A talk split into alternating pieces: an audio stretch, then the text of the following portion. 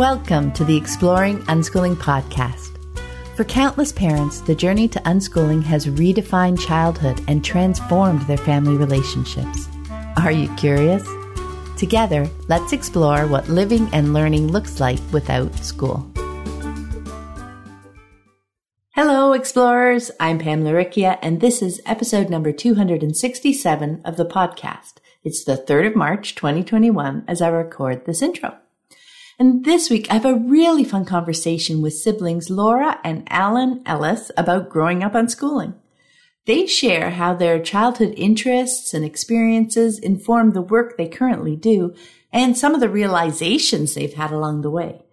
We talk about how their mom supported their interests and provided opportunities to pursue their goals without controlling their choices or adding weighty expectations. Laura and Alan also describe the benefits they see in retrospect from having grown up unschooling. It's wonderful to hear their perspectives and to see how their unique journeys have unfolded so far. I also want to mention that Sue Patterson is going to join me for a Q&A episode in the next few weeks. I haven't done a Q&A episode in a while, so if you have a question you'd like us to dive into, please email it to me, pam at livingjoyfully.ca. I look forward to hearing what's on your mind right now. And as a personal update, I am officially looking forward to spring. Our driveway is a sheet of ice. We've had high winds and blowing snow the last couple days. It's so cold. We've been snow covered for four months now, I think. I am definitely ready for a change and to get outside more. And before I wrap up my intro, I want to take a moment to thank everyone who has chosen to support the podcast through Patreon. And a big welcome to new patrons, Rachel Allert and Cindy Marie Jenkins. Hi, Rachel. Hi, Cindy. I deeply appreciate all my patrons. Your generous support helps pay for the hosting and transcription, as well as my time spent creating new episodes each week. It's instrumental in keeping the podcast archive freely available to anyone who's curious and wants to explore the fascinating world of unschooling. If you'd like to join my community of patrons and scoop up some great rewards along the way, check out the Exploring Unschooling page at patreon.com. That's P A T R E O N dot com forward slash exploring unschooling. And now let's dive into my conversation with Laura and Alan. Welcome. I'm Pam Laricchia from livingjoyfully.ca, and today I'm here with Laura and Alan Ellis. Hi to you both. Hi, Pam. Hi. I recently came across uh, your website, Why Unschool, and I got really excited to learn more about your experiences growing up unschooling. You guys whet my appetite with your website there. Uh, so thank you so much for saying yes and agreeing to chat with me to get us started, can you share with us a bit about you and your family? Yeah, so um, so I'm the older one. I'm Laura. I'm I'm 34. Alan's what? How old are you now? 31. 31 now. Yeah, getting we're getting so old we can't remember how old we are anymore. You know, when you're little, it's like I'm 11 and three quarters. But, I remember. Um, not anymore. um, so we grew up um, entirely in the North Pittsburgh area. We were in the suburbs uh, for for a while, and then we moved out into the country. Um, our family is is pretty like average, typical. You know, we're like white upper middle class suburbia until we you know moved out to the country and then you know now we're rural but like very like you know one working dad one stay at home mom so in a lot of ways we were kind of um, like everything was kind of laid out for us in terms of like the ease of moving into homeschooling and unschooling um, from the outside anyway. Like internally we of course had our own challenges because every family does and every family has quirks and um, and ours in particular were things like um, like our father died when in 2001 so i was 14 and alan was almost 12 so that kind of you know that was one of our challenges and then we were also just like ideologically pretty different from everyone else in our community so we had our own sort of like assumptions to overcome like you know why are you guys homeschooling well it's not for religious reasons you know that sort of thing um, and so we kind of like but those like those same quirks were kind of like how we got into unschooling then too. So it was kind of a natural flow for us. Anything to add, Alan? that's that's the best summary. Laura put that together pretty articulately. oh, excellent. So, what kind of prompted your family's move to unschooling? What did that look like? So, um, so our parents were like, even though they were both very scientifically and analytically oriented, they both had, you know, computer science degrees. They were also both pretty creative thinkers, and that was sort of one of one of our like family differences that made us different in the first place. Um, so, like, you know, my mom was a computer science person when like women weren't in that field. You know, like she got her degree in computer science when that was not something that. And our father um, was kind of an inventor a little bit, and um, and we kind of like they, they, were always kind of just by being themselves being out of the box anyway. Like they were co-presidents of the league of women voters around the time that we started homeschooling. So like they had a lot on their plates you know? Um, so so I, we went to public school for the first couple years. Um, i was in third grade when we started when we decided to homeschool and alan was just entering first grade.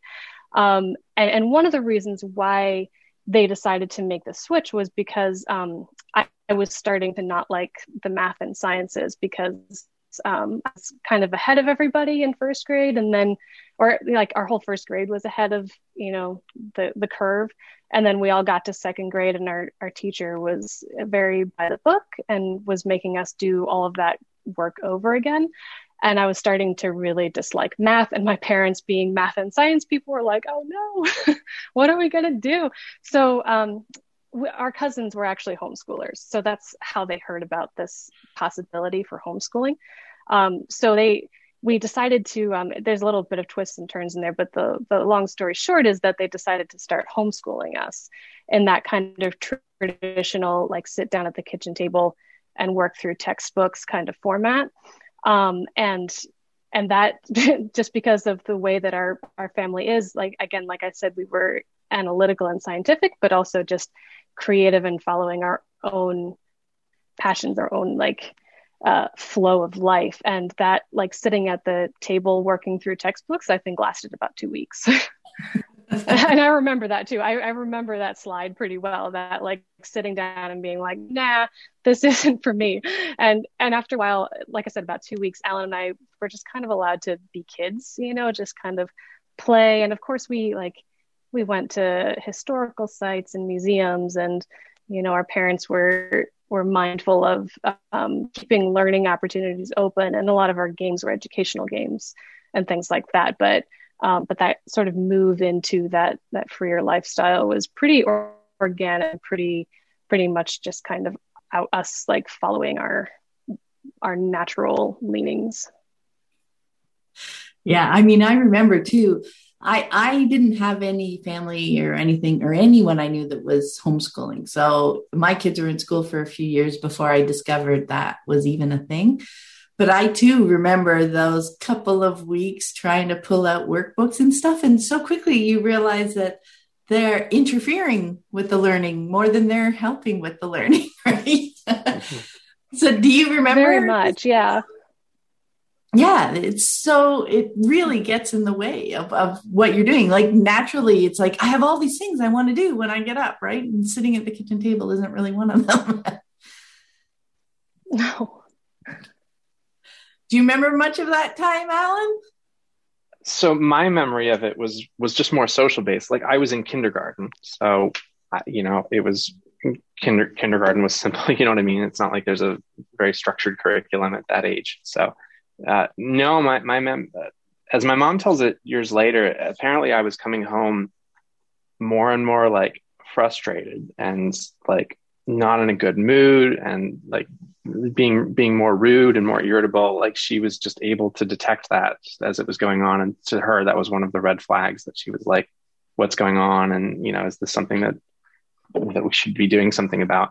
But my memory at the time was just very easy. It was just hey we're going to try homeschooling. It's like that sounds fun. Like as much thought as i was putting into it at the time Uh, that's cool. It's, it's interesting to hear your mom's perspective, though, that she was getting different messages from both of you um, in school. So both of those aspects were playing into her her choice to to try homeschooling at first. So that's that's really interesting to see because they were different concerns, but at the root of it, it's it's was the school environment, right? So that's really interesting.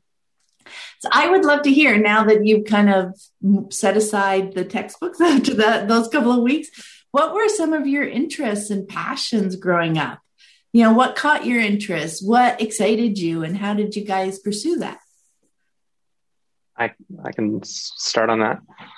So, a, a big thing that I ended up being interested in was video production and that's it was just sort of one of those things I, like i don't know where it started. I just remember thinking that it was interesting watching the special effects on tv and trying to understand maybe how that how that all worked. Probably one of the big kicks for it was we were visiting our cousins and they were really into star wars and they had choreographed a, a lightsaber fight using broomsticks. Uh, and so we had a, a video camera and so i remember setting that up and recording them fighting it out and being able to put that in the computer and you're right. There were tutorials online that I was able to follow to add all the lightsaber effects on onto them, and so we, you know, we were real, real Jedi Knights uh, fighting with lightsabers. So from that point, I just remember feeling hooked. Like this is really fun. This is satisfying, and I just kept getting into all the details of the sound effects next and how the music works. And so I feel I feel really lucky that like I had an interest in something that had a good combination of it's something that was easy for me to learn and teach myself online, like also through resources, right? Like my mom was really good about like books would appear on my shelf about, you know, video making for dummies, like things like that. Um, looking back, it was, I really appreciated how strategic she was about noticing that I was interested in that and then surrounding me with some resources um, to help. But yeah, I was, it's, it's a good example of an interest that I was accessible to me and um, turns out it's something that's fairly straightforward to build a career on, right? Like it's something that all the people want. So, um, yeah, yeah. that it's yeah. it's been awesome. Yeah. Yeah, that point about your mom noticing, like it, for me, that's a really important aspect of unschooling. You're not kind of just leaving your kids to learn the things that they're interested, but to actually, you know, connect with them and engage with them enough to know what they're interested in so you can use your experience as well to bring in things that might be helpful. I think that's just a beautiful example of that. So how about you, Laura? Yeah. Um, I my interest didn't lead quite as um, as um, obviously into a career as Alan's, and I was always jealous of him for that. but um, but I I loved to write when I I still love to write. Actually, I'm still writing a whole lot. But I remember like sitting on the couch writing stories in my notebooks, um, and uh, and obviously later on the computer when when that was more of a thing. Um, and I loved, um, I like out of out of writing, of course, a natural um, companion to writing is reading. And I loved the American Girl series, which um, I, I don't know how many people know about that anymore these days, but it's a wonderful series for young girls about um, about girls nine and ten uh, growing up in different time eras uh, in in America. And um, I actually recently reread the whole series because I found them in my attic, and I was like, oh my gosh. And I learned so much again. um, but that that was also one of those instances where my parents, uh, my mom in particular, was like, "Oh, good, you know, Laura is really interested in these books. Let's foster that." And so um, I took a course in embroidery at one point. Didn't much like it, but you know, like that sort of came out of that love of reading and love of those history books was learning how to embroider. We we cooked a whole meal using a colonial recipe book because my favorite American girl was Felicity, and she's from the colonial Williamsburg era. Um, and uh, my mom helped me to sew a costume, like a Felicity costume that was, you know, for Halloween, but also like I would wear it to reenactments, um, like local local festivals and his, history fairs and things like that. Um, we actually went to Colonial Williamsburg at one point. Um, so um, I had this sort of whole history and then like home ec coming out of that too, as well as writing stories. I actually wrote my own, I guess you'd call it fan fiction, but it was a story um, from the American, like I wrote my own American Girl story uh, at one point too. Um, so so that was kind of how that was that was fostered when I was young. Um, and then I also loved just sort of fantasy and sci-fi in general. So that kind of got me into the whole um, internet fandom, maybe at a little bit too an age. no one, no one knew at that point how dangerous the internet fandom can be for for a kid. But um, I got into like fan fiction online, and I got into fan forums and things like that. Um, and um, let's see, I also I was also really into horses, and that that has actually informed who I am today as well. But I um, I took horseback riding lessons. Um, I actually worked at that stable where I took lessons for a bit for lesson credit. So I got some, you know, horse care experience and barn barn care experience through that. And then when we moved out to the country, um, we actually have a, a, pasture, and we ended up boarding two horses uh, for a lady who was also a grown unschooler, which was actually really cool um, at the time. Like there, you know, there wasn't a whole lot of unschoolers at the time in general, but like for someone like a grown up unschooler, she was working on her master's degree in Pittsburgh and she had two horses. So, um, so she ended up boarding her horses with us and she became kind of a mentor to me, uh, which was a really, that was a really great opportunity. Um, so, uh, and then I also love traveling. I, we got to travel some, you know, as a family, which, which was fantastic.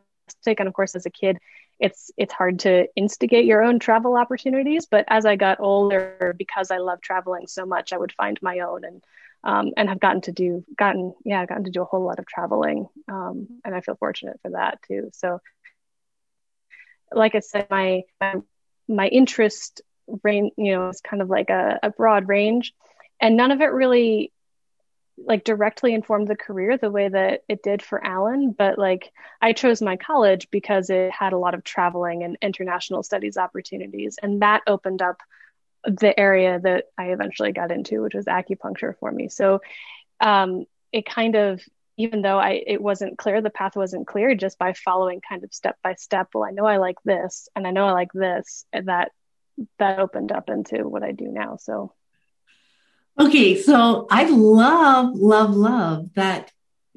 You know, you've got like a, a, deeper, passionate interest one with Alan, and your path was more broader in general because so often unschooling parents will kind of latch onto one or the other as better. You know what I mean? They need a wide range of experience. Oh no, they need a passion, you know? it's really about the child, right? And what they're interested yes. in. And your point, Laura, was yeah. perfect, right? Just thought, what am I interested in next? What am I interested in next? And just fall. I, I loved your examples too, Laura, about what you your parents brought in, what your mom brought in with just around your American girls. It's not, oh, she's reading all the time. Okay, she's busy, she's happy. I'm going to do the other things, but you know the the embroidery piece it doesn't matter you discovered that it wasn't a big interest for you but you you got to explore that and find out right? And a little bit of travel and the costuming and the food and there's just so many places that you can take even something that seems like a little interest right? It's kind of that window to the world and then you've got the writing like all those beautiful pieces that wove together is a wonderful way through the world. Just as it was with Alan, he found something that lights him up and just follow that because there's also so many so many places to take that so many ways to take that right? I mean look at youtube now then the natural variety of the kinds of videos. So even diving into the kinds of videos that you like to produce and put together and like you were talking about the sound aspect right the artistic component, the creative components. There's the text component. Like, you know, there is all, all the life skills are bound up in all the things right when so you're learning about writing you're learning about reading you know alan you're reading the books laura you're reading your fiction books you're writing fiction you know it's just just great examples. I love that that we had one of each path just to really show um, the listeners that one's not better than the other except to an individual person right? Yeah absolutely. Yes exactly. Yeah. Oh, that's beautiful. Okay so let's shift a bit to your young adult years so I'm curious what choices you made and how they unfolded for you guys. Laura, you mentioned college. So would you like to start a little bit with that? Yeah. Um, so yeah, I went to college um, because quite honestly, I, I didn't know what else to do because like I said, none of the, you know, I had all these interests and these like desires and I knew I wanted to work with people, but like there's lots of things you can do with people, you know? so I, I, I didn't know what else to do. Um, I actually I took a year off after after graduating high school.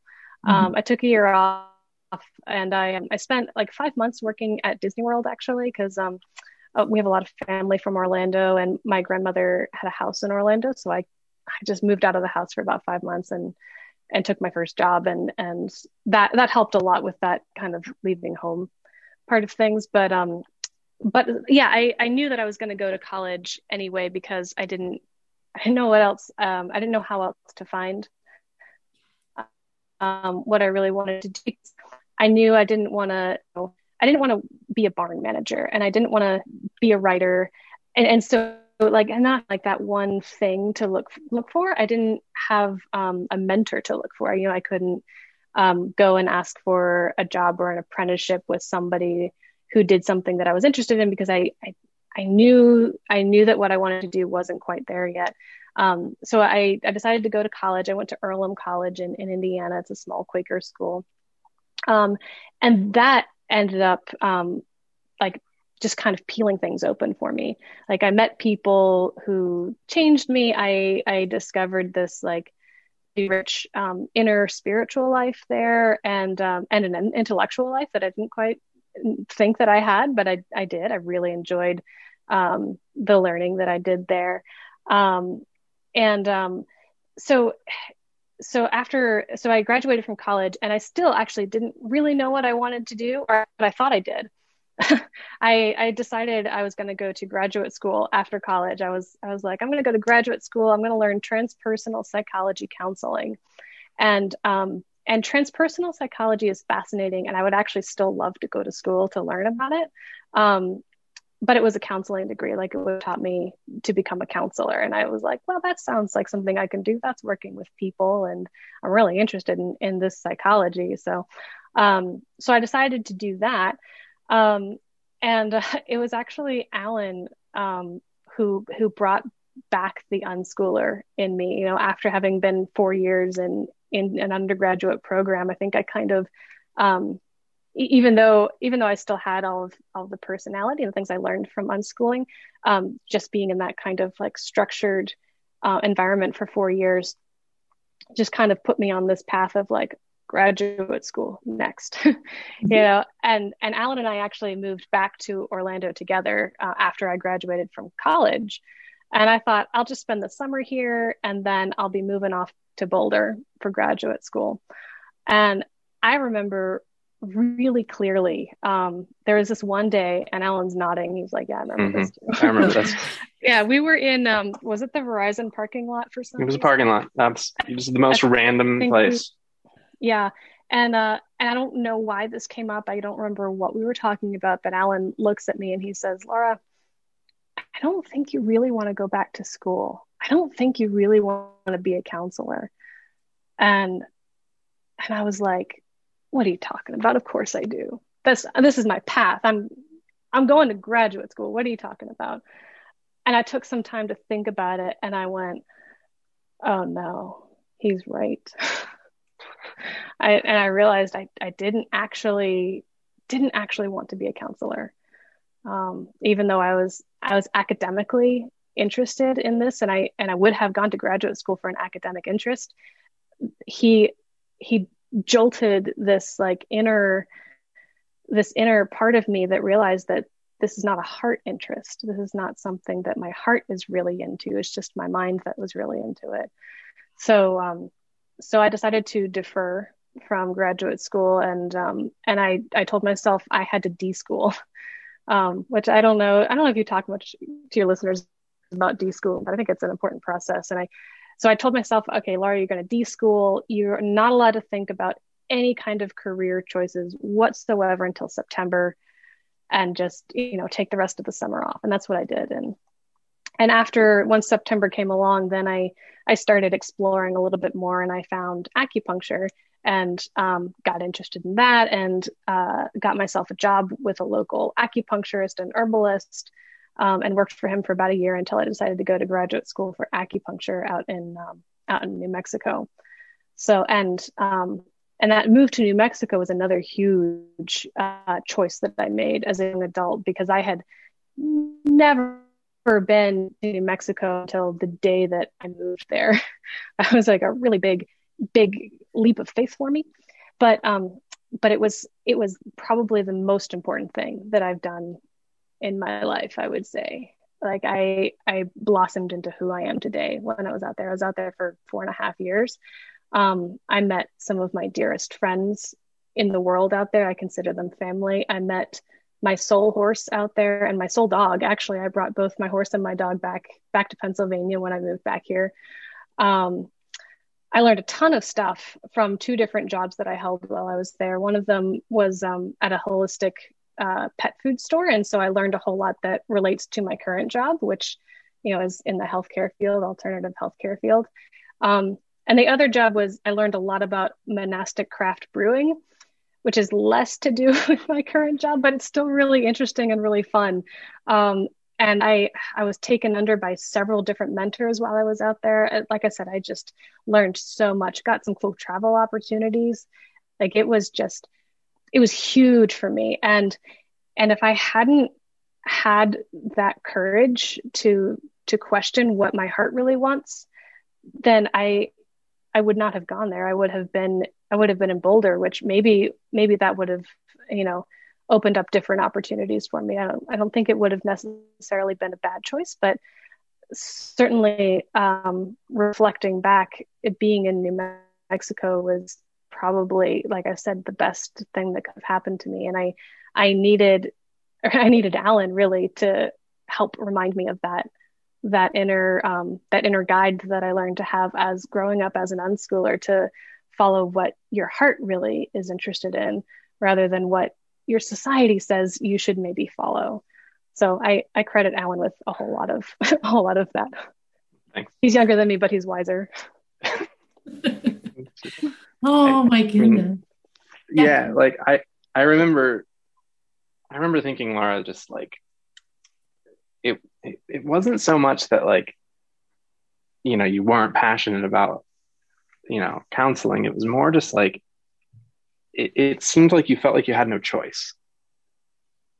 And that was just why it was just that was a little red flag that i just wanted to tap the brakes on with you because you just you seemed like you had to do it and that it was out of your control and all i wanted to do was give you the space to recognize that you have a control and that that time of, of your life is a really good time to like pause, take a gap year. I don't, I guess you had taken a gap year at one point prior to college, but you know, it's, it's just good to breathe for a minute. And, you know, deschooling is, is a wonderful thing to talk about because I think a lot of people don't appreciate it. And I use it in plenty of other contexts that aren't related to schooling because, you know, society gets us in these mindsets where we feel like we have to just do the next rung on the ladder as fast as possible.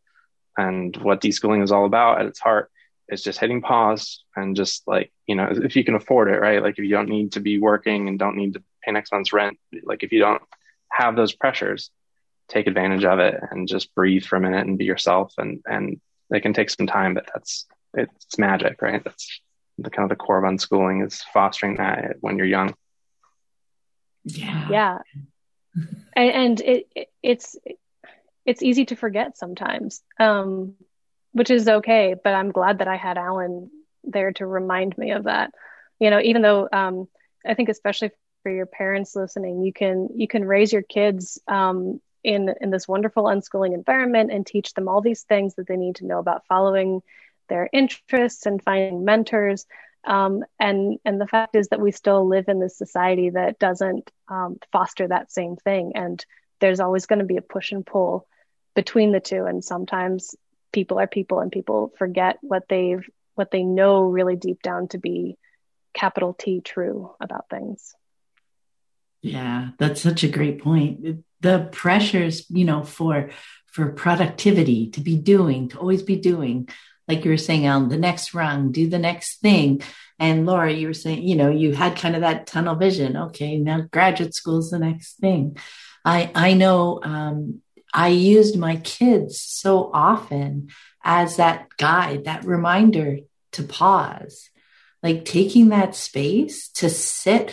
We we are just prone to not want to sit with un- uncomfortableness and not knowing what we want to do next for sure is an uncomfortableness or the excuse me the um you know as you were going seeing a path in front of you that was like that's the perfect um, frame for it alan choice that that you weren't feeling.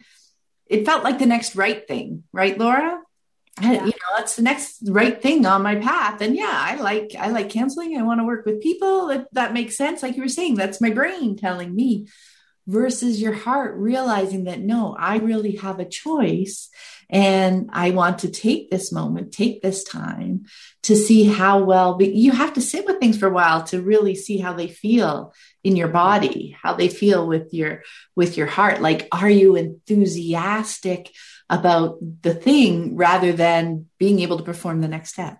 You know, the, the difference yes. yep yeah yeah. Yep. and it took a lot of trust in alan too because i think if it had just been some random person I, it would have been easy to brush them off or somebody that i you know i didn't trust to know me. But i did i grew up with alan. We you know it was just the two of us. We were you know it's just the two siblings. And um and i i would have trusted my mom also to know me as well too. But um but it, there's a different relationship between parent and child who and you know the parent is always trying to mentor and trying to lead to new things. And I think even if my mom had said it, I might have brushed her off too, um, just because of that, just because I know her tendency to say, Laura, look at these other things. And um, and I was I was so, you know, it's comforting to have a path and to have, you know, this is what I'm doing. I'm accepted to this school. And and but Alan, you know, had no other motivation except that he loves me. So so i was able to you know take advantage of of our relationship in that way too. Oh that's awesome. That's wonderful. So alan can you share with us a bit about your story there around those years for you? I'd love to. Yeah. So i'll i'll take you to like age uh, 13 14ish next. Um, one of the next things that i did as i was playing around with it, it wasn't just video production for us. Like there were other things. Like we had a homeschool co-op where like magic tricks, like sleight of hand, was just one of these random things that I thought was really fun and, and got into for a bit. And it turned out not really have a career, right? So it's it's wherever. But so I had I had these various hobbies. City planning is a random thing. Like played SimCity a lot, and so now I can't drive around my city without just like judging every little intersection and like thinking about how to optimize the traffic, right? So there's it wasn't just the video production focus, but for the purpose of what we're talking about today, I'll just kind of focus on those because they make a little narrative for us. Um, right next door to us, there was a little church, and they had a, a, day camp during the summers. And so one of the things that I got to do for them was volunteer to like, hey, I'll like I'll video the day's events, and like that night there will be like a replay video that I'll, I'll edit or for the next morning. Um, so I got to practice having a deadline and like you know got to turn a thing out and it's got to be a nice little story that you can follow. So i was you know looking it was probably my mom's idea thinking about looking back on it. Um so yeah so it's a matter of right proactively looking looking for those opportunities. Um the next big thing that was really helpful was i got an internship at age 14 with a little media production house uh, in town. And I didn't realize till afterwards it was an internship that they had reserved for college students. Didn't know that, and I, I do remember my mom saying, "Alan, you should apply for an internship." So, okay, so I wrote them an email like, "Hey, I'm interested in video production. Would love to just like be around, you guys, coffee, like anything, just to see a studio." And heard nothing. I was like, "Oh well, that was." And my mom was like, "No, you need to write them again." And so I read them, hey, just following up, would love to make you guys coffee. And I think there might have been a third email a couple of weeks later after I had totally given up all hope. Um, and and they uh, accepted me. Um, yeah, I don't know if they knew I was 14 because they asked if I had my driver's license, and I just said no. so and but yeah, no, we asked them later, like, why did you pick me? You know, you had other candidates, and they were like, well, you seemed the most like dedicated, the most interested. And it like I I just really take that as a like I, I treasure that memory because it was easy. I think a lot of people don't put in put in the effort of just like replying to an email a few weeks later, like, hey, I still actually care about this. Um, so and that was my mom, like, hey, you got to write this follow up emails. So um, it was awesome. So I spent a year in this uh, media production internship. Um, got to go out on real video shoots with them and help them edit stuff and very like tiny bits of little things that I helped on ended up in final products that went on air. And so um, it was great. I, I loved it. Um, other things that happened was my mom said you should get some structure. So there's a local filmmakers, Pittsburgh filmmakers. So she had, you know, pick pick a thing and sign up for it. So I signed up for documentary filmmaking, and so she drove me down, you know, twice a week or once a week to Pittsburgh to, to take that course, and that was great to actually have the structure of like, you know, at a certain point, like formal formal instructors and formal mentors make a huge difference. You need to have someone who's worked in the field for a while, at least in a in something like that. So um, yeah, it was great to have the background. Like they said, hey, you need to make a documentary. So I found a um, probably my mom's suggestion again, a local. it's funny how I don't think of these things as they're happening, but um, local movie theater that a gentleman was restoring that was 100 years old. So he had this cool little story about how it's, you know, he got it from the old owner and was working on restoring it and for the community. So I got to interview him and shoot all the B roll and, you know, take the pictures and make a whole little documentary. So that was, that was my teens was you know, like really like doing the work and like having people who I was working with and that was accountable to. So it was just a good way to just like start working on it. You know, like it was very much a real world experience. Um, yeah. So it's it's it's hard to imagine that without a homeschooling structure. Like how does that how does that work in a few hours a day after school, right? So um, I think that was really so. cool the way you were talking about, you know, your mom because in the you know in the teen years too you're just starting to recognize you know what's out there you don't quite yet you know have the world or the experience in the world to to notice these little things. And you trusted your mom you know when she brought these things up. It's like oh okay you know that sounds like a good idea. I'm happy to try that you know.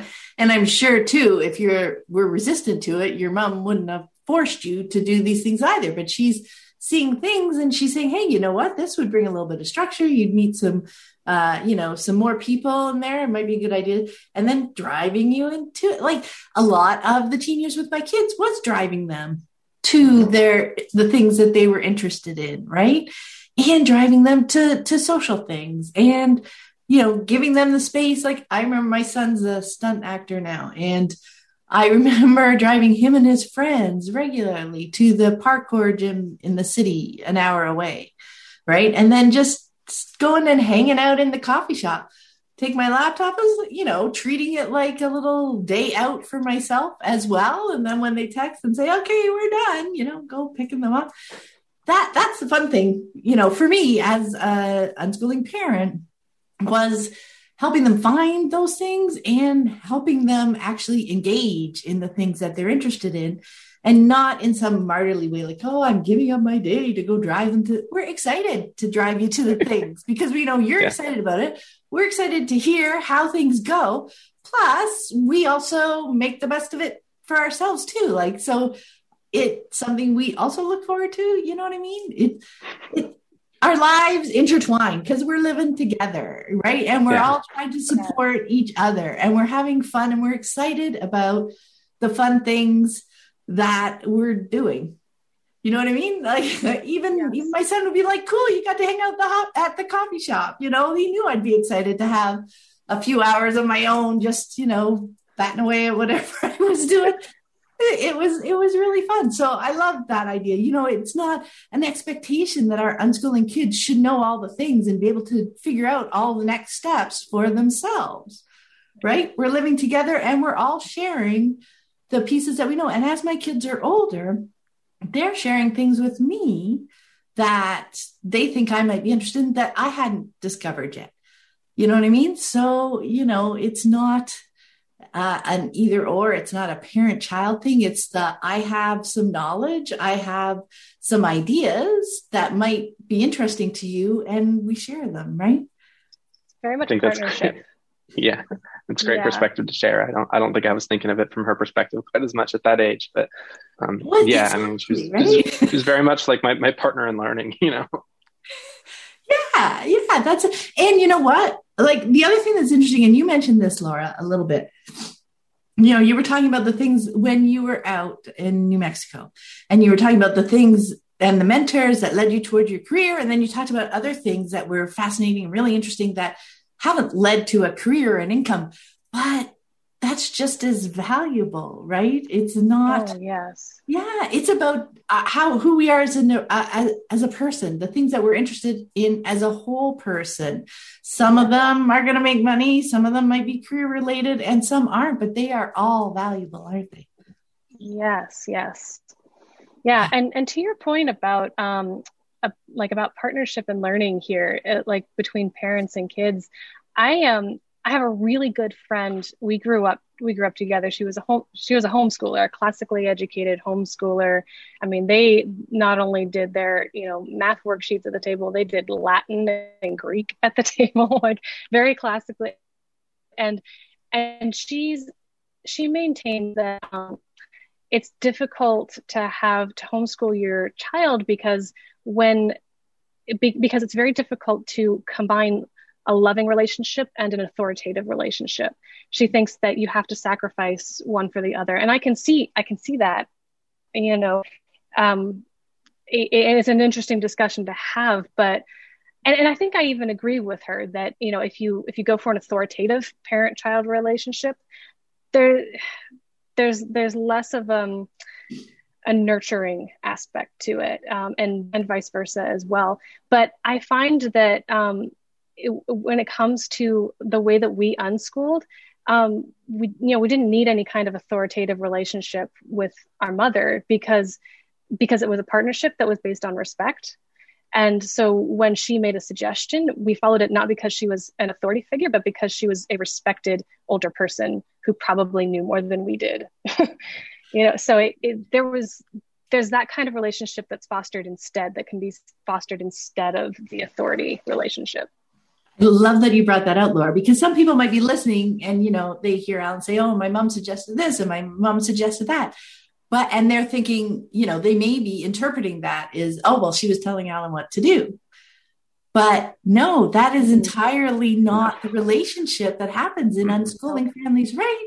It's not authoritarian at all. It's not based on control. It is that nurturing, trusting, connected relationship where, you know, she knew, Alan, where you were looking, like the direction you were going. And she was noticing things that might be interesting steps along the way. And she was putting them in your path. She was facilitating, helping, right? Connecting, and her knowing you enough to be able to do that.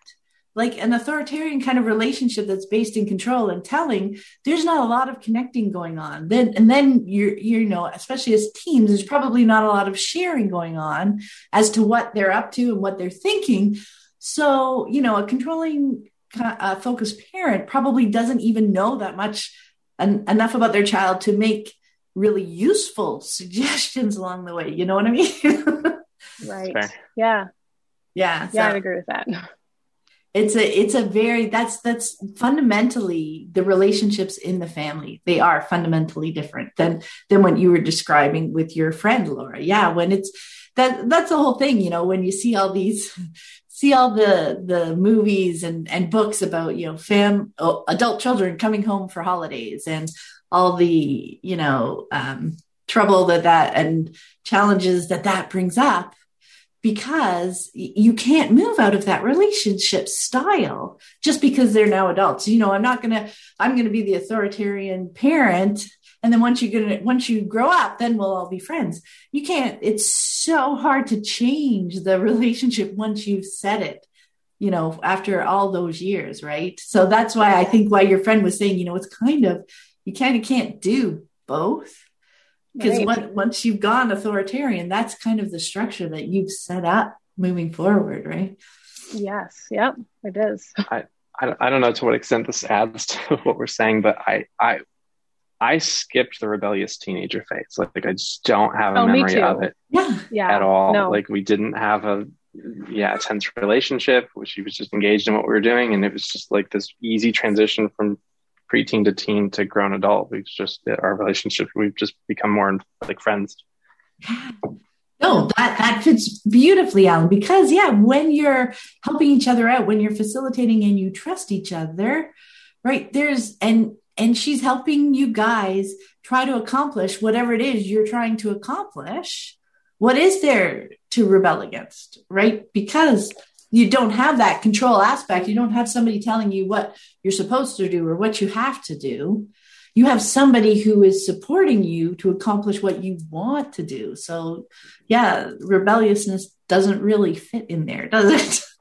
Not really. No. It really doesn't. And I, yeah, I think a lot of um, a lot of parents get a little bit um, scared of the idea of being friends with their kids because uh, that's part of our society. You know, you you don't be a friend to your child; you be a parent yeah. to them. You offer them structure, and I, I really don't think, uh, especially based on my own experience, that that giving up um, or, or that being friends with your kids means you have to give up structure. That's not at all true. That's it. Like uh, I have quite a few episodes where we've talked about that shift from control as a parent to connection and how you're releasing that power structure. But the point is, you don't release it and there's a vacuum where there's no structure and there's chaos and everybody's just doing whatever. You know what I mean? You're replacing it with that relationship, with that connection, with that trust, that's what you've got instead. So you're having conversations. So you know each other.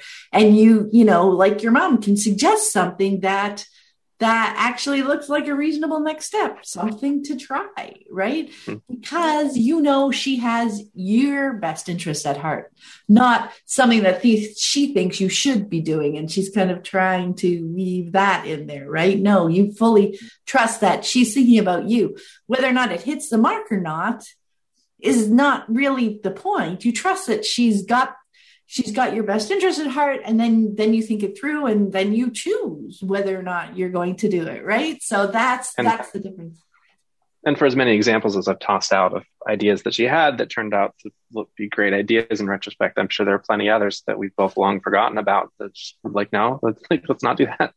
So. Yeah, exactly. And you probably you don't remember them for the most part because they weren't a big deal. Like you just said, mm-hmm. no, that doesn't make sense to me, and everybody moved on. It wasn't like, oh my gosh, no, you she didn't try to cajole you and convince you. Like you'd remember that if it became a a point of contention, but it wasn't a point of contention. Right? No.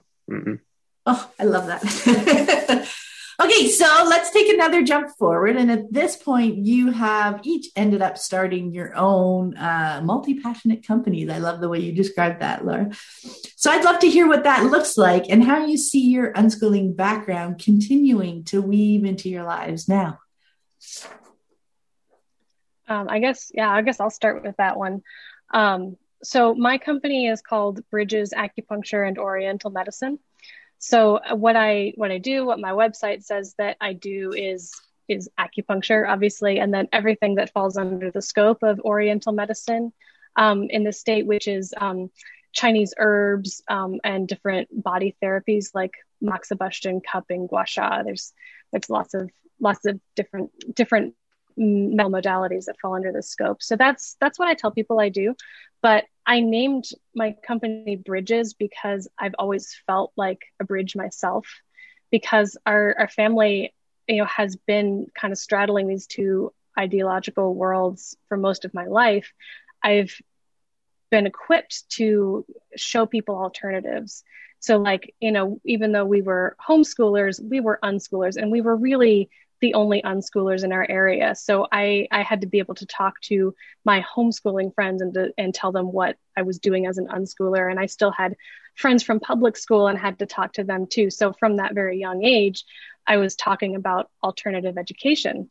Um, and that's actually where our website why unschool was born at least for me like I, i've always enjoyed um, telling people about about this alternative um, and then uh, and also like politically and and religiously we were we were of a different ilk as well so I, I had to be able to explain my side to my world which had generally very different ideas uh, when alan and i were living in orlando together um, during that kind of unintended gap year for me um, we started a spirituality discussion group um, yeah. that you know that kind of bridged that gap between most of our friends being um, more conservative, uh, like mainstream American Christian, to um, a little bit more of a new age um, kind of spirituality, which is what our parents were exploring as we were growing up. So, so as as young adults, we were kind of bridging that gap and meeting meeting people to help us on that particular journey as well. So, so my company now, Bridges, is um, is meant to be a bridge between uh, the contemporary uh, Western medicine model and a more ancient holistic Eastern medicine model. So, um, so, but like, but even more than that, um, what I really enjoy doing, like what lights the fire within me when I'm with my patients, is when they're ready for some sort of inner transformation, and I help them to bridge that as well. Um, and that that makes me so excited to see that happen in people. Um, and, and sometimes that means um, connecting connecting my patients with other practitioners who do things differently than me or sometimes even better than me because you know we can't all you know like we have to know understand our limitations in some things um, and so so i kind of am like gathering this web of alternative medicine practitioners in my area who I trust to do a good job at what they do. And so I'll refer my people to them. So I'm a bridge between um, people and practitioners as well. Um, and then it's kind of like an extension of my love of horses now and bringing my, uh, my horse back from New Mexico.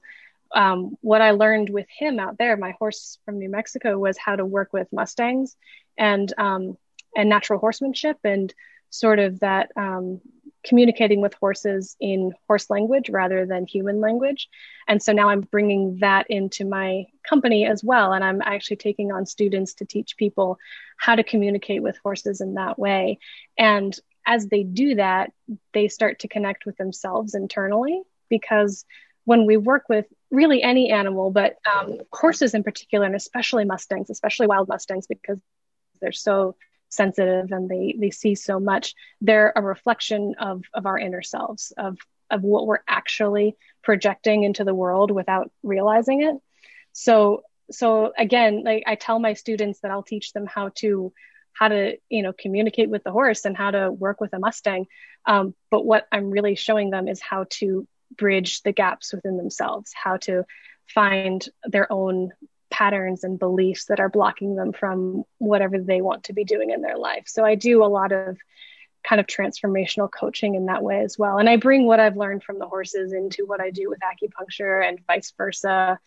Um, so I I absolutely love where I am now and what I'm doing now. And I I see very clearly how like I was so frustrated as a teenager seeing people like like Alan knowing what he wants to do and you know my, my friend um, who knew she wanted to be a doctor and she went into pre-med. I was sitting there being like, I don't know. I kind of like to write. I kind of like to travel. I guess I want to work with people, you know, not, not knowing how any of this was going to work together. And, and I can see now how all of this has really come together into what I really do. Um, which uh, is, is difficult to tell people in an elevator speech. So I tell them that I do acupuncture, but I do much more than that. Oh, I, I love what you said there too, because that's a really important piece that it's our timetable, right? Now, it's not easy in the moment when it's not like clear. So, you know, I don't want to um, lessen the importance of, of that challenge. Um, but truly, when we can release, you know, the timetable, oh, at 18, they should, you know, be moving out and know what they know what they want to do in life. Like when you can release that timetable, and as we've been talking about before, just that space to be, that space to follow our interests for a while. Like you just kept going and kept getting more experience with the things that were interesting to you, not knowing how they would weave together in the future. But again, it's it's that trust for ourselves too, right? The trust that I am interested in this, you know, trusting that that has value for me in some way and trusting that you see, you can never see looking forward. You can see it looking back, right? yes. and it's something I still have to tell myself too, because I still know that my company isn't what I envision it to be yet. And there's a lot that I don't know of what I envision my company to be. I, I want to continue to bridge, and obviously that probably means bringing in more people at some point. And, but, you know, like especially when the pandemic hit last year, that really threw everything for for a loop for me because suddenly I couldn't see people in person anymore. And so I had to think, okay, you know, do I pivot to online? Do I what what do I do? And um and and again I was lost in that that vision of what my next step is. And I I think that's just one of those things that I'm here on earth to do, really is to learn how to um take one step at a time and be okay with not knowing what the next what the next step really looks like and trusting that everything will unfold because it has. Like when i look back like you said um, i can see that it has and that it can you know will continue to. But that's one of those things that i, I need to be reminded of often often as well that uh, just keep putting one foot in front of the other just keep trying new things just you know. So and and that's part of you know where where unschooling continues for me you know at, at 34 years old is um is being open to learning completely different things than i would have thought that i needed to learn and trying completely different things to see oh, is this the right path or is this the the heart interest that that comes up next? Um i've been teaching myself how to how to swing trade in the stock market as as part of this you know like I, if I can't be with people in person, I've got to make my money some other way. And and this that was just kind of one of those things that that grabbed onto me. And I was like, actually, I think I can do this. It's totally different from from acupuncture, and it's like not something I would have thought that I would have been interested in. But you know, the the pandemic kind of forced me to look in totally different directions, and so now I'm actually really enjoying it. And if I'm if I'm not doing something for my business or or to- something totally leisure and, and self care oriented, I'm learning about the stock market now. So um, so that that's yeah. And I I don't know that I again would have had that kind of um, courage and and and understanding how important it is to look under all of the different rocks that that present in front of you. Yeah, I love that. I love that. The reminder that we're always learning, right? And mm-hmm. that that that part that we, you know, gain experience in unschooling, growing up in that lifestyle is that we can always learn new things. We can learn things about, you know, what we can learn deeper, the stuff that we already know, and it's okay and fun to just look under that new rock, right? And just start exploring that and and seeing what happens, right? Without putting expectations on ourselves about where that might go in the future. Yeah. How about you, Alan? So, uh, yeah. So after late teens, um, I got one more internship. This this one was a bit easier. This was for a local church, and so they they would just set up this like beautiful new like mega facility with all the cool like soundboards and light boards and stuff everywhere. I was like, that looks fun. And they were like, please use it because we need people to, to run it. So um, that that started a really great internship for me because I helped them create videos, right, that would be played in the service. And then during all the services, there's all these soundboards and light boards that need to be run. And so that was an interest that I didn't realize I had either until it right I started looking at it. But I was like, this it was really great because it was like as as much fun as video production is this was this was that on a big like a big screen and it's like experiential that way and like people can experience it and like the lights can all move in sync with whatever video I've come up with right? So it's just this video production is amplified. So that was fantastic and I worked with them for a year or two and um, yeah got to kind of like lead things and have deadlines responsibilities like we need this by the weekend. Um, so yeah, good chance to kind of like put on put on my shoes and like you know actually be responsible for things. um, so that was 18, 19 ish. Around the next thing I did was I took six months off and flipped a house with a friend, completely random. I don't know anything about fixing houses. Um, but my friend who was my age, did, like loved doing that. And he was always like tearing his family's house apart and putting it back together as a child kind of concept. So he was like, Alan, we can do this. It'll be great. Um, it was, it was my grandmother's house that we needed to sell and it needed work. So we moved there for six months and flipped a house. And so I learned about redoing electrical and redoing plumbing and redoing the flooring and we swapped out the kitchen. Um, great fun. And I learned that I don't want to be in construction and manual labor. Like I was constantly looking to him for guidance. And so it was a good experience for me, but I mention it because especially towards the end of that, I remember like waking up thinking like, man, I can't wait to just like make some videos again. Like it was the first few months of it were awesome and a great distraction. And I was learning new things and very productive, eh, like stretching and growing that way. But I just vividly remember being like, I, I can't wait to make videos again. And that was a really defining moment for me too, of like, that's a really good sign that I can, I can take that much time off and miss it so much um, so that that I think gave me a lot of confidence going forward to just like continue reminding myself like this is a thing that I like and, and I enjoy it and this is this is probably what I'm going to be doing next. You know, trying to make money doing this. So we flipped the house. We sold it for like a net, like as much money as we put in was like like it wasn't profitable. The fact that we spent six months doing it, we could have just sold it and not waste all that money. But it's good experience. So um, we did that I moved to Orlando with Laura. So Laura was going to go down there for a summer and I didn't know what to do next. And I thought I'm going to tag along with my sister and yeah, get a new city. So that was my stepping stone to independence. Um, and I, I was like, I guess I'm going to get a client. I, like, I, like, how do I, how do I freelance video production? Um, a local nonprofit was having a conference, the annual conference or whatever. And, um, Habitat for Humanity, Laura and I had volunteered on the weekends, whatever. I emailed them and I said, Hey, I have a camera. Can I show up with a camera and just record something?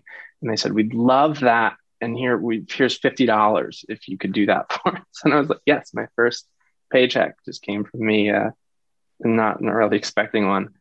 Uh, what happened there though was I bumped into this um, magician, right? He was the entertainment. He was going from table to table, uh, you know, performing tricks, and that was his thing. And I I like my childhood came flashing back to me because when I was in the high school co-op learning about magic tricks, there are all these videos of magicians doing street magic and then teaching how it worked. And I spent a lot of time watching those with my friends. So I was like, I know how to do that. Like I know what the angles should look like and like when to get a reaction and when to go back. Like this is made for and it was awesome. So I spent the that evening just following him around to all the tables, getting everyone's reactions. And I got to edit a little promo reel for him and, and send it back to him and he was delighted and he invited me to his next like magician meetup next Thursday and he played it for them. And they were like, can you make us a video too? So that's what spiraled it. And all of a sudden I was just like one of the guys in Orlando who makes videos for magicians and they just all kept telling each other about me. It, it turned out to also be a really good group to mentor with too, because it turns out magicians are also freelancers at heart. They're constantly doing the hustle of trying to figure out where their next job is going to be dealing with individual client relationships every single time they get a new job. So it was really nice of them to just like break down with me, like, hey, here's here's what your process should be. Here's how you take really good notes on a call. You know, here's how you deal with invoicing and expectations. So that was was great. Just like network, like I didn't expect that to happen at all from a random email. Like, hey, can I show up with my camera tomorrow? Um, so it's it's fun to look back and watch those come together. Um, so that uh, lasted on and off for six or eight months as I was trying to earn some money. Um, the, like one of the magicians was like, "Hey, I need a video for my actual corporation where we do real things with real monies, and we need a video too, right?" So it was on a good track. And this whole time, I had my eyes on this company that I really wanted to work for, and they were uh, they were cool because they were a video production studio, but they also did live events in a big way. And I thought that looks like so much fun to like like create videos and put them on a really big screen, but just for like audiences with thousands of people. They had a really cool portfolio that like, oh wow, I wish I knew how to make that. Um, so I did the same thing that I did with the internship where I sent the CEO an email. I like, I'd love to, I didn't say I'd make him coffee for free, but I was like, I'd, I'd love to do these things. Here's like some videos I've made. like I had my little portfolio by then. Uh, heard nothing. Fine. Two, three months later, it's just like, hey, here's my new schedule. Like I'm free. I would love to help out. And that went on for about a year. I think it was probably four different emails that I spread four or five over the course of a year. Randomly one afternoon, just a reply. He's like, Can you come in Thursday for an interview? It was like elated, elated, delighted. Um, and, and it was great. And, you know, from his perspective, it was just, he was busy until then and happened to need someone then. And my email was in his inbox. It was like, all right. Um, and it was fantastic. It was great. I ended up working there full time. Um, for about five years. And I rose through the ranks, became a creative producer, and got to work with clients on setting budgets and ended up hiring people and having a team that uh, was supervising. Really, really awesome. Um, and now I'm I've moved back to Pittsburgh and I'm running my own company now. So do video production. We have our own clients, and me and my business partner and a couple of freelancers we work with. So that's, that's kind of my story in a nutshell of how I got here. I'm sure there's lots of other twists and turns in there, but I love I love the way you laid that out. And it's again, it ties back to what Laura's saying. You don't really know looking forward, right? What that one little, hey, can I bring my camera can lead to. But it's it's being open to those things too, right? When you go, like noticing the magician at work, choosing to, you know, that's cool. I like that. I'm gonna follow around and I'm gonna practice you know my skills it's like i know when to go get the reaction and etc mm-hmm. right and then that connection led to to something else and something else that is something you know as unschooling parents we have seen just over and over again when our kids just again you're following your heart right you're following what looks interesting what you'd like to do and being open while you're doing it just leads to the next door opening and the next door, like something that you mm-hmm. could never imagine. Right. So often you don't even know the coolest doors, but when you're walking through the ones that look interesting and you're being open and receptive to what you see, just so that you can see what the next interesting door might be. Like it's just amazing how many times the coolest paths unfold in front of us, right? Yeah. It really is. Yeah. It always catches me by surprise looking back. It's like random event. Yeah, no, I, I thank you guys for sharing those stories. It's so cool. Just that, you know, that's what uh, a lot of listeners love to hear from uh, people who've grown up unschooling, right? Just to see how their paths unfold. Because back to it, we're not looking for that conventional path of, you know, high school, college, grad school, job, you know what I mean? So, on one hand, it's super exciting that paths can just unfold in whatever way works. But that's also the real scary part, right? Because you don't know looking forward. so, yeah, hearing uh, different experiences is so, so cool. So, uh, last question I would love to know what each of you appreciate most about growing up unschooling. Who wants to go first? Laura? I think we have the same answer. I think we, I think we do have One, the same answer. uh, the freedom, the freedom, hands down. Yeah, um, but that's a really far-reaching answer too, um, because obviously, like the freedom, you know, growing up was great. It was a nice feeling to have, but um, but for me, it taught me how to deal with the shadow side of freedom too, which is um, like analysis paralysis. Like when there's infinite decisions and infinite choices that you can make, how do you possibly make them? Um, so, so like dealing with that, like being able to learn how to um, turn over each of those stones or to, um, you know, try one thing and follow it for a little bit and and trust that you can back out and go a different way if it doesn't work out. You know not feeling like stuck in a rut of like that one choice that you make you have to go for it and you have to stay with that. Um, so that's and that's been really helpful in in running a business obviously. Um, but then um, I, I think i think my darkest times as an adult have been when i've forgotten that like like back during the pandemic when everything was on lockdown and suddenly I couldn't see people in person and I went, oh no, I'm stuck. you know, what do I do? I, it took me remembering that there's always another option available to me to just try and try and try. And not everything worked out until, um, until I kind of discovered, uh, you know, stock trading as an option and, and we got to come back into, you know, in-person stuff. And so that, like, I, I think, like I said, that, that freedom was definitely the best thing, but it also taught me the other side of freedom that is, um, that can be challenging to deal with. Anything you want to add, Alan? Yeah. So my take on the freedom is is in the like having having having free time, right? Having space to learn experiences earlier, and like a, good examples that I can think of have to do with the specific lessons that are relevant in video production you know, when I was 12 and made that video with my cousins doing Star Wars, there's no good quality copy of it anywhere because I didn't understand how to export things in, in, a way to like preserve quality.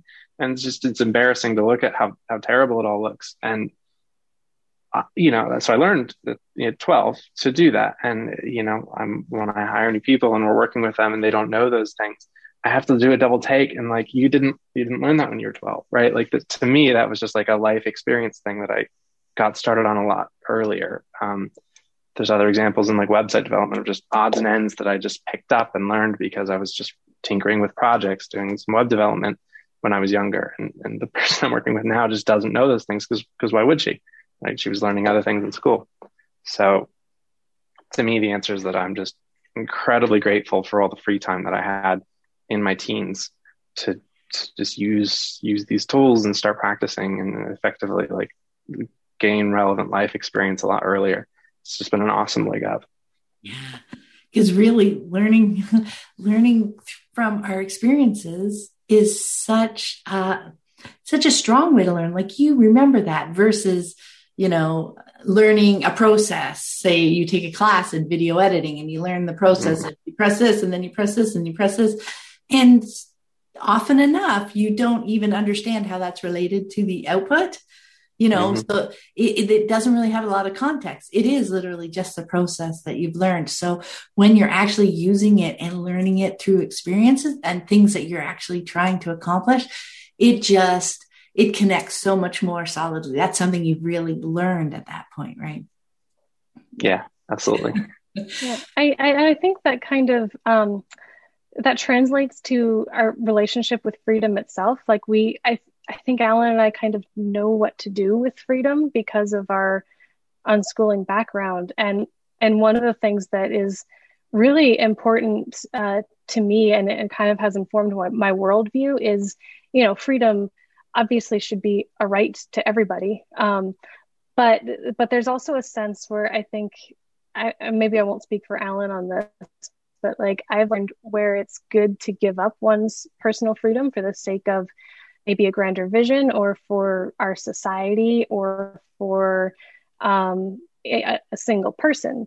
You know like our, our freedom our, our freedom is precious because we have the ability to give it to somebody else sometimes too. And and that's that's what informs like my belief in that we should have nationalized healthcare or like regulations on on car emissions things like that things that that restrict certain freedoms. Like freedom doesn't have to be absolute in order to be precious and useful, and and maybe it even shouldn't be absolute.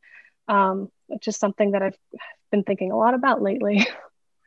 I love that, and I think that does tie back to unschooling because that is so much about the context, right? It's it's our freedom, but within the bigger picture that you're talking about, Laura, within that context, like you were saying, it's not absolute. Back to these are our choices, right? And when the bigger picture makes sense, we are happy to.